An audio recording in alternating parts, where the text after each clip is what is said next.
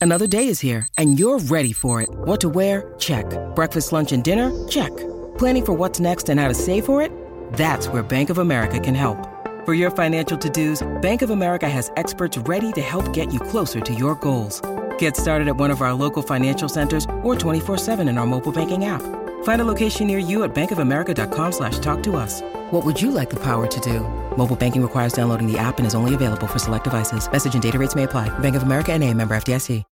When you need mealtime inspiration, it's worth shopping Kroger, where you'll find over 30,000 mouthwatering choices that excite your inner foodie. And no matter what tasty choice you make, you'll enjoy our everyday low prices, plus extra ways to save, like digital coupons worth over $600 each week. You can also save up to $1 off per gallon at the pump with fuel points. More savings and more inspiring flavors make shopping Kroger worth it every time. Kroger, fresh for everyone. Fuel restrictions apply.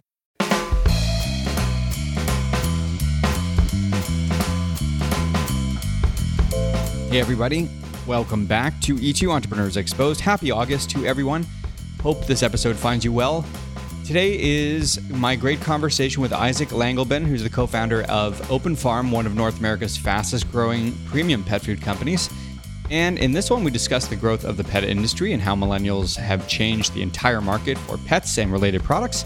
We also discuss how shopping behavior has changed during the pandemic, both in store and online. Isaac's plan to crystallize the customer experience on the web.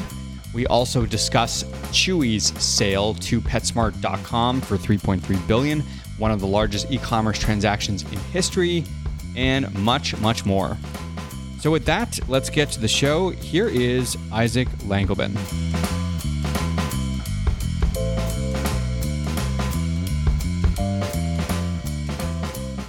Well, let's start with the founding story. So in, in 2015, Open Farm was born. You had your own dogs. You were looking for options to feed your pets, and you saw this white space in the market. So, what opportunity gave you the confidence to start this five years ago? Yeah, so you know, we we kind of stumbled into the pet industry in a lot of ways, and I say we, you know, we're a family business. My wife Jacqueline and I actually have three companies or started three companies in the pet space. Um, Open Farm, we, we co founded actually with our brother in law. Jacqueline and I kind of got into the pet space in 2010 through another business called Canada Pooch, which is a lifestyle pet accessories brand. You know, Jacqueline was really the entrepreneur on that one, dropped out of law school, started, started that business. I worked the night shift with her, getting that up and running. And it really just broke us into the industry. And I think it showed us you know how big a category pet really is. I don't think you know we always loved animals but we had no idea how big just a consumer products category it is. And and really how much fun it is. It's a great especially if you love love dogs cats like it's it's a really fun space with lots of opportunity. So open farm you know part of the genesis for open farm was just seeing like wow you know there's this 35 40 billion dollar industry in north america called pet food. People love their pets. They're treating them more and more like members of the family. That was certainly true for me, Jacqueline, and Derek. And there was already a trend to, you know, people spending more on their dogs' diets, caring about um, their health and wellness. But you, you were still a few years behind what we were seeing in, in broader consumer foods around natural products and and that's really where we saw the opportunity back then we kind of said it's kind of like the whole foods for your dog i think the market has moved so much in consumer foods and just natural foods are now everywhere and health and wellness is so big. But back when we were starting in pet, especially, it was still very, very early. And it was really just a product we were looking for for ourselves that just didn't exist. What was happening with Canada Pooch at the time? So it was five years in, and then Open Farm was started, and all of a sudden you're juggling two businesses. How did that work? yeah, you know, it's um, it it was a challenge. And I think, you know, so we brought in a, third co founder for Open Farm, um, our brother in law, Derek. Um, so had another set of hands for that business. Um, so there were challenges and there were also advantages. You know, Canada Pooch, we came in really knowing the industry, already having a network of distribution, um, already having a really good feel for the for the industry and the consumer. Obviously, that that was all key having confidence in the early execution in Open Farm. but you know challenges in terms of bandwidth i mean running one business starting one business is is a ton of of work and blood sweat and tears. And i think honestly it was it was challenging and it was all hands on deck. Were you frustrated that you couldn't find natural or organic ingredients that you were satisfied with for your own pet and that was sort of the impetus to things? What was the real pain point that you were struggling with yeah exactly you know so i remember it was our dog bella who was our first dog we now have have three but you know, we went to the pet store and we also got educated about pet food through being in this industry. You know, like when we first got Bella in 2010, I believe it was, you know, we went to PetSmart and we just bought a food that had a nice bag. And I think over the course of five years in the pet industry, we learned a lot about pet nutrition and how to really improve Bella's diet. But the pain point was really going to a pet store and, and Jacqueline asking, you know, where does the meat in this bag come from? Like, how were the animals raised? What kind of farm was it? And them kind of staring at us like we were crazy. And maybe we were a bit crazy, a bit crazy. But I think when we looked at the consumer food space and Whole Foods and you know just how we were shopping for for the food we were feeding ourselves, um, we really cared about where it came from, and and that directly translated to can I trust this product? Is it good quality? Is it healthy? And and that became the foundation for Open Farm, really giving consumers transparency into into what's going into the food, how it's made, um, that you know it's coming from a good place, and that you know it's it's a super clean food for your for your dog. So it really the pain point, honestly, was directly to us as consumers wanting to feel good about what we were feeding our pet. you say it might sound crazy, but I think this is more representative of the entire millennial market as it relates to pets. And so there's this interesting market shift that's happening. Like, how do we get from baby boomers feeding their pets Costco sized bags of kibble, let's say, to millennials now feeding their pets organic turkey, grass fed beef, and the like? I wish I had a good answer for you. Since we got into this space, that trend has been really f- strong and just it's kept going past I think where we started. I mean, Canada Pooch is a is a company that does pet apparel, accessories um, that are honestly like the same quality for of something you might buy for yourself or for your kids. And I think so. We've seen it firsthand in all of our businesses how how this humanization trend is just so big, and it it actually spans generations. You know, millennials are definitely at the forefront of it, and millennials are now the biggest demographic in the pet industry um, in terms of consumption. And I think there's a bunch of trends that play into that, right? You know, generally people are having kids later, they're building their their human families at a later stage, and so pets are kind of a formative part of the family early on. So that's one huge driver. But honestly, in our consumer base, we see it with baby boomers and we see it like with empty nesters as well frankly. Research has shown that one in three us pet owners are millennial or something like that. And this is the segment that's responsible for 43% of pet owner growth over the past decade. Um, obviously this is just one piece of data. There's probably others but assuming that we're on on the right track here given these stats is the assumption that if you're a pet food company that plans to be around in the next 5 or 10 years that you better make sure that you're a player in the organic space? Yeah i mean i think or i think organic natural i think like high quality ingredients have almost become kind of table stakes and i think it's um and again that's kind of true across demographics and not just um, age but even like income level geography like we see you know it really is about just a love for for pets. And I think that's what's been really interesting to us as we've done consumer research is you kind of assume you almost have a, a picture like your consumer persona that is high income millennial and you know there there certainly are links to the to income level in terms of what people can afford to feed but genuinely it's like people love their pets and and how are they trying to optimize their nutrition we see that across the board but I think it's I think high quality ingredients has kind of become table stakes and it's really become about in a way having like kind of offering full nutrition solutions. Not necessarily just a better quality kibble, but a more formative diet across different formats and an ability to like feed your pet the way, you know, that's more exciting than just putting some kibble in a bowl. It's really about understanding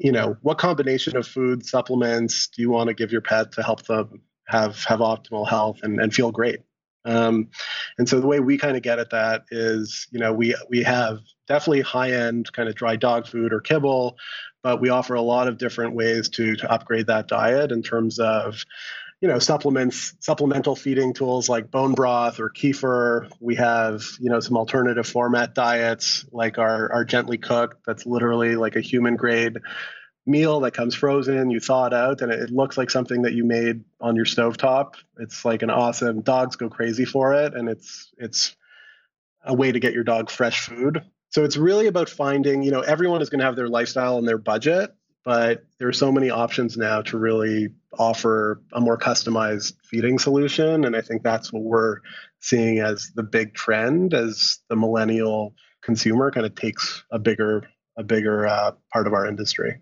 what about trends related to the pandemic uh, in particular your space so have you seen that people have actually purchased more pets as they've sheltered in place do you have any data on that pet adoptions have spiked during the course of the pandemic. I mean, I think working from home has, you know, whether it's people who who live alone or or families that have kind of seen reduced travel um, from from parents, for example, like we've adoptions have spiked.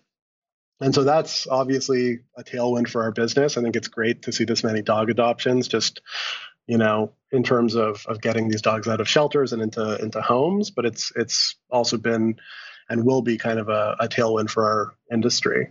Mm-hmm. Um, you know, other trends from COVID. I mean, you know, obviously as a we're we're fortunate on the food side to be an essential product, and I think that's kept us it's kept us very busy throughout COVID. Um, you know, we like other food categories and essentials categories saw you know a lot of stockpiling activity um, so really making sure our supply chain is up and running and making sure we're ready to serve our customers has been kind of was priority number one at the outset of this and has, has been a top priority throughout. Yeah, was that stockpiling pretty apparent in March and did that slow down in April?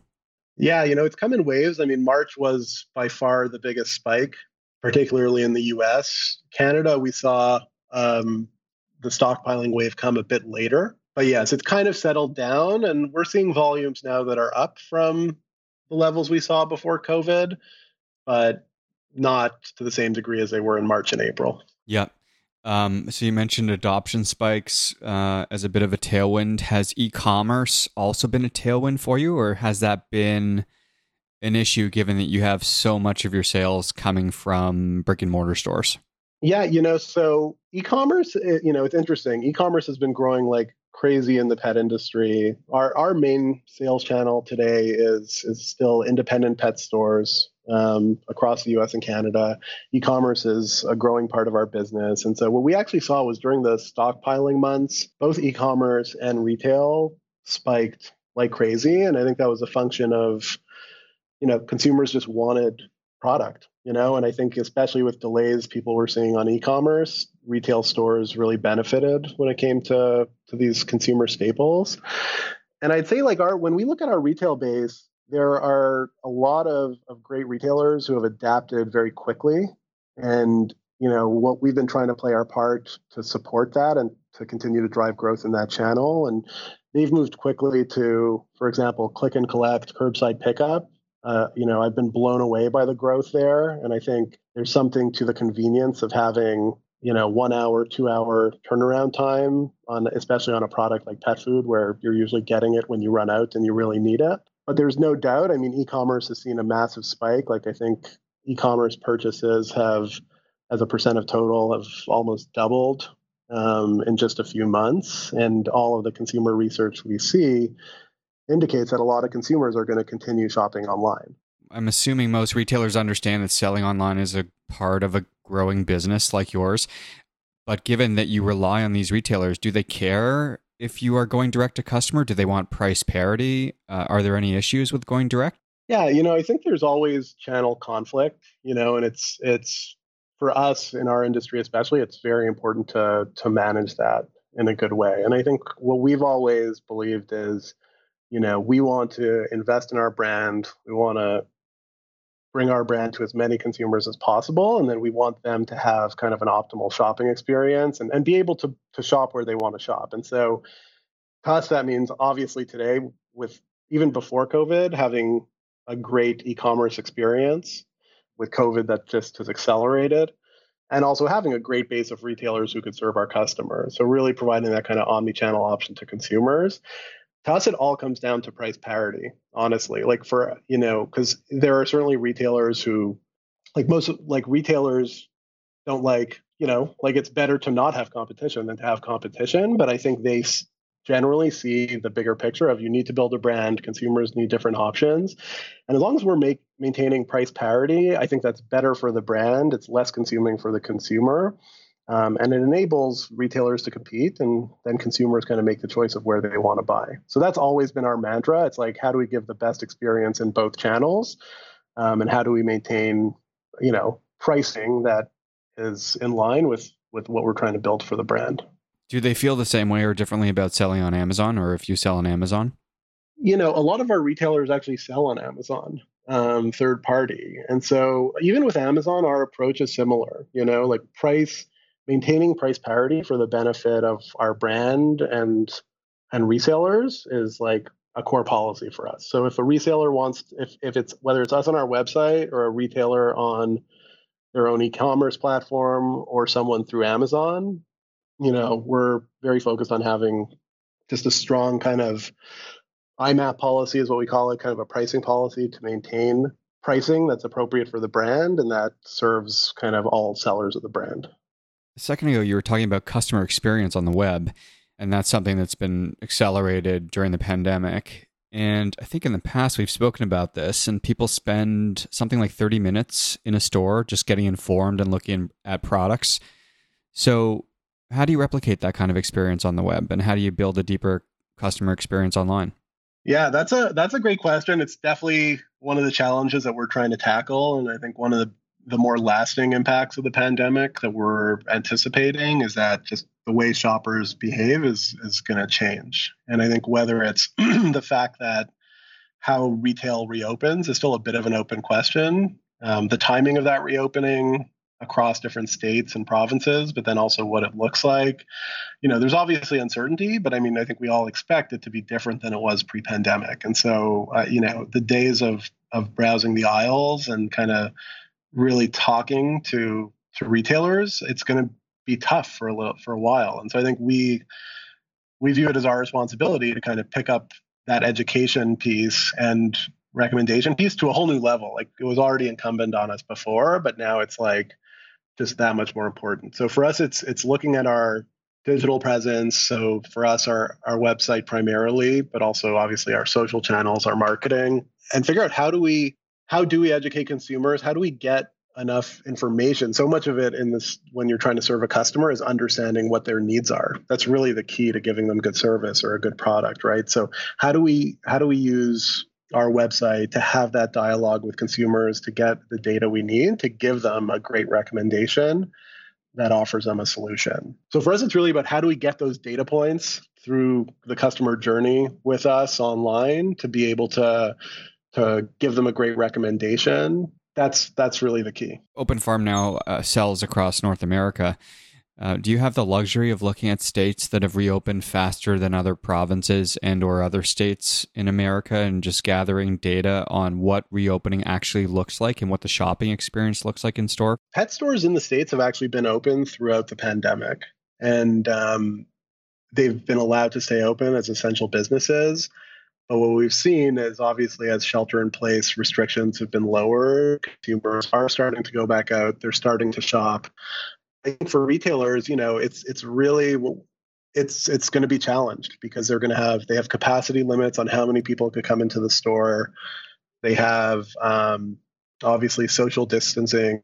It's going to be a big challenge, honestly, for retailers who who use a similar playbook to what they they did pre-pandemic. And so, you know, what I find encouraging, honestly, is we've found across the U.S. and in this way, pet and it's it's one of those it's one of the few kind of like verticals in retail where you have a lot of independent pet specialty shops. Like you know, in the U.S. and Canada together, there's I don't know, probably 9,000, 10,000. So it's quite a, a lot of, of doors. And you know, I have found pretty encouraging that there are a lot of retailers who have very quickly kind of pivoted to, like I mentioned earlier, click and pick, curbside pickup. Some have started their own e-commerce. I think that that's obviously more challenging because you're going against your your Amazon and your Chewy in the in the US, which are obviously massive competitors. But it's been, you know, I think what we've seen is that the guy, the retailers who are moving to these new ways of interacting with their consumers and who are kind of embracing not necessarily digital commerce, but digital marketing. How am I getting, how am I still adding that value to my consumer? Now it's through Instagram, Facebook, email, other forms of marketing instead of an in person interaction in my store. They've actually on it a lot of them have seen volumes at or higher than than they had them in January or February. Just random question about Chewy. That sale to PetSmart, I think it was over three billion dollars a few years ago. Is that still the largest e-commerce transaction in history? I believe it is. Yeah. So they, I think it was a 3.3 billion dollar acquisition. So it was a bit bigger than Jet when Walmart acquired Jet.com. And honestly, since that acquisition, I mean, they've that business has just grown like crazy. Do you pay attention to these deals at all? Like when you see Chewy get acquired for that kind of number, does it give you any more confidence that you are moving in the right direction? It does definitely reaffirm, I think, the strength of our category.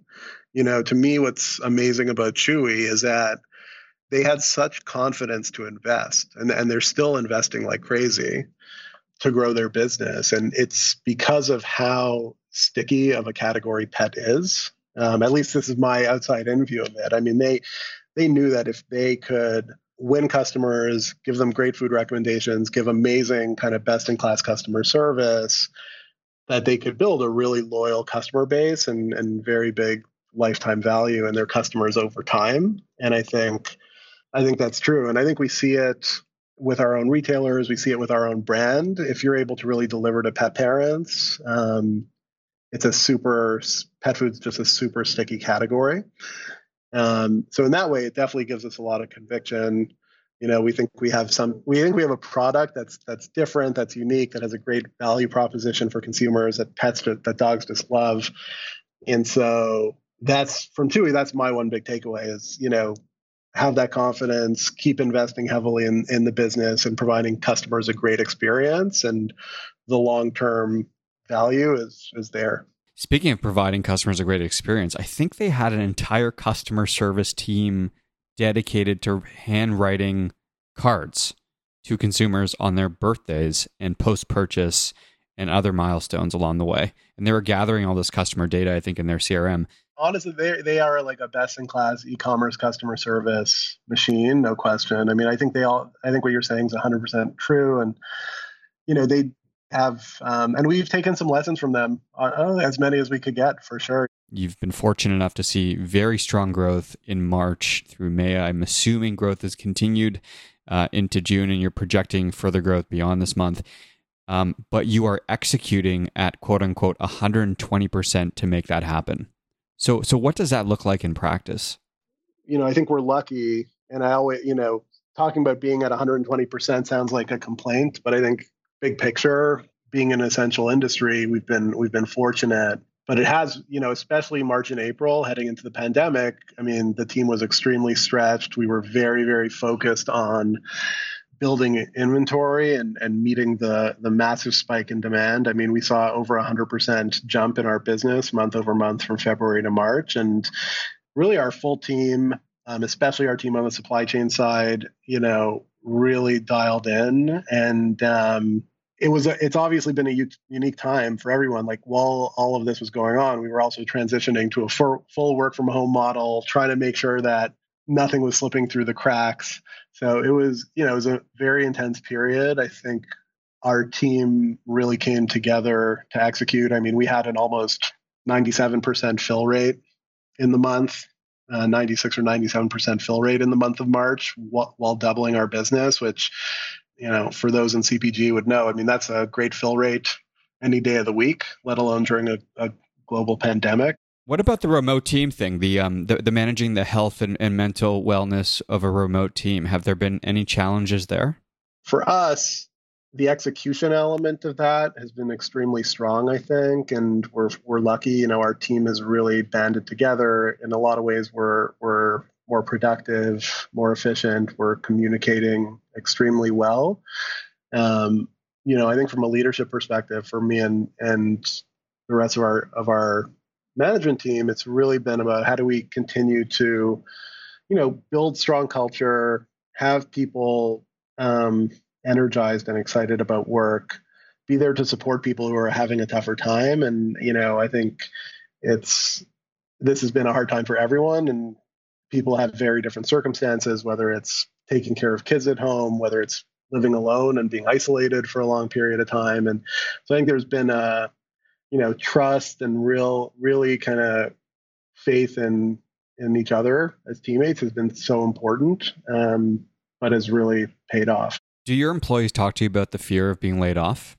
Yeah, you know, we had um, we have a, a pretty transparent culture, and I think that at the outset of the pandemic, I think was certainly top of mind and a, and a concern, like understandably for you know many folks on the team. And I think we're you know we're lucky across the three businesses we haven't laid off um, anybody, and I think we're obviously seeing good performance, and we've continued to invest in the businesses. You received a Bachelor of Civil Law from McGill in 2009. Did you practice law after graduation? So I um I did not. I actually, you know, so I, I basically worked during my time in, in law school. I worked for a couple of corporate M&A firms, one in Toronto, one in New York. Got some really good exposure like to some M&A deals, some financings, but also really quickly realized that law wasn't going to be for me. And so um, I graduated in 09, you know, right at the tail end of the uh, of the last recession, and um, or the global financial crisis, and decided, you know, I'm going to try something else. And so I went into management consulting, um, and that's really where I fell in love with consumer products. I spent most of my time um, in consulting working on on um, CPG, primarily food products. Um, but so I kind of bounced around. I did that for a little bit. I did private equity, um, you know, at a at a firm here in Toronto, investing in basically doing growth equity investing in mid market companies, and um, so no, I've had a bit more of a of a journey through different career paths, I guess you would say, before before jumping into my own business. So, do you feel like the background in consulting and PE, for example, has helped you to raise, um, you know, the X number of millions of dollars that you have done for this business? Yeah, I, you know, I really, um, to me, it was all all of those. Even law was super valuable, and I still use that today in the in my own business. Not that I'm a licensed lawyer, but to me, it was always about learning new things, getting new cha- like staying challenged, um, working with smart people. And I think from my experience at some great law firms to consulting, private equity, I really took pieces along the way and I worked with some fantastic people who I really learned a lot from. And I think each of those have really, you know, the legal side, the private equity side have definitely helped in terms of how to capitalize the business, how to fund a business you know, Canada Pooch, we actually had an exit last year. So how how to sell part of a business, those were foundational like experiences for me, for sure for me that made what are really challenging, high stress types of activities, just things that I was kind of familiar with and that I had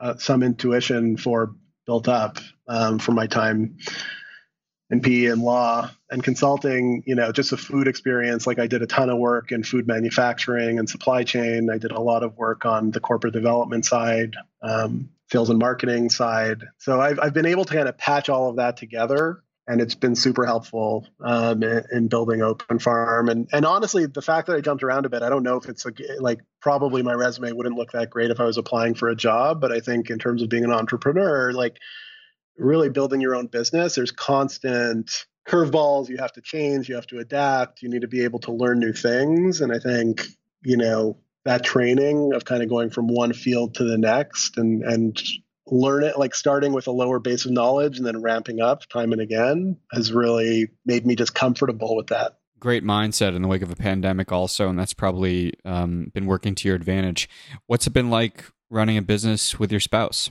yeah, you know, for for us, it honestly just works. We've uh, we're lucky. We've been doing it for for going on 10 years together now. And, um, you know, I think for us, it's really, we have a, we're super complementary. We have very complementary skill sets and we really trust each other. And I don't think we don't overlap because we work very collaboratively together, but there's a very clear delineation of what Jacqueline works on and owns, what I work on and own. And then we're really just there to support each other. So I think, you know, we always say with partners working together, it either really works or it really doesn't from what we've seen. And I think we're lucky that we're on the side where we're able to work together really well. Do you find it challenging to disconnect at the end of the day? Are you always talking about business? Great question. That's one of the hardest parts for sure. And I think, uh, to be honest, we go in waves. You know, we'll have um, we'll have weeks where maybe its business is more intense or there's an issue, an ongoing issue that we're working on, and, and it could become overwhelming for sure. And, but we're pretty good. I mean, really, what we the approach that we've kind of taken is if it gets to that point, um, one of us, whether it's Jacqueline at times or me, will just say, look, like this week, 6 p.m., 5 p.m., whatever it is, like we're done. We're not talking about work. And I think we learned that that regulating in that way is is really important. Okay, for more on Open Farm, listeners can go to openfarmpet.ca. They can also find you in stores. And where can people find out more on Open Farm online or on social media? Yeah, openfarmpet.ca. Um, and our handle on social is Pet. All right, Isaac. Well, it's been great having you on the podcast. Appreciate you taking the time and congratulations on all the growth so far and all the best as you continue navigating through this this COVID era that we're in and uh, into the next chapter. Thanks so much for having me, Adam. Appreciate it.